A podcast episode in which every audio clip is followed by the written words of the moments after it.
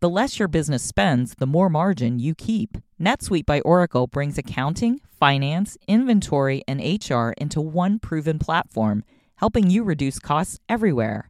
Now through April 15th, NetSuite is offering a one-of-a-kind flexible financing program. So head to netsuite.com/wall street right now. You're listening to Numbers by Barron's. It's Tuesday, March 7th. I'm Jackson Cantrell here with the numbers you need to navigate the markets this morning. Our first number is 9.5%. That's how much Snap stock jumped Monday as U.S. lawmakers push to ban rival TikTok.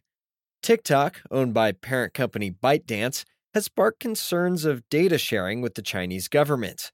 Last week, the White House told federal agencies that they have 30 days to remove TikTok from all federal government issued devices.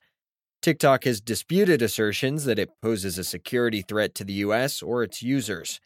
It's been working with the Committee on Foreign Investment in the U.S. on measures intended to further safeguard user data. But those discussions have appeared to slow down in recent weeks. Now, the House Foreign Affairs Committee has passed a measure to block TikTok in the United States.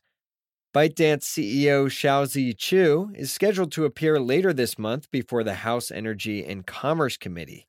ByteDance is not publicly traded, but Snap stock has risen nearly 33% this year.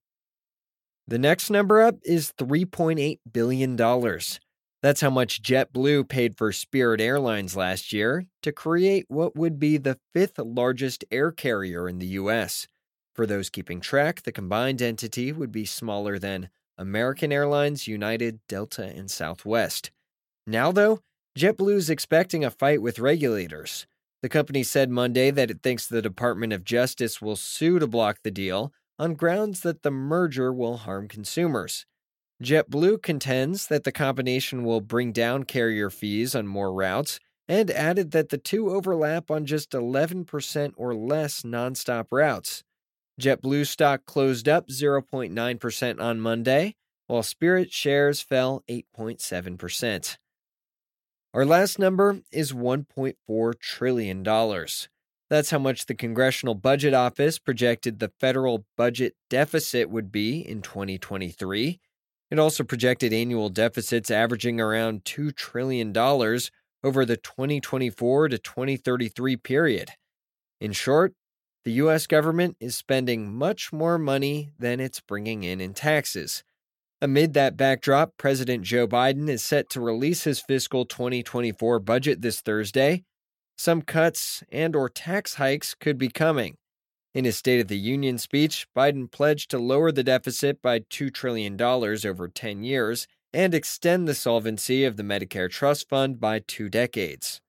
He also said that these goals could be reached without cutting Social Security or Medicare benefits, and he said he wouldn't raise taxes on Americans making less than $400,000 a year. Biden is expected to propose raising taxes on corporations. This includes quadrupling the current 1% tax on stock buybacks and enacting a minimum tax on the wealthiest Americans. Republicans, meanwhile, want to cut the deficit by restoring federal spending to fiscal 2022 levels.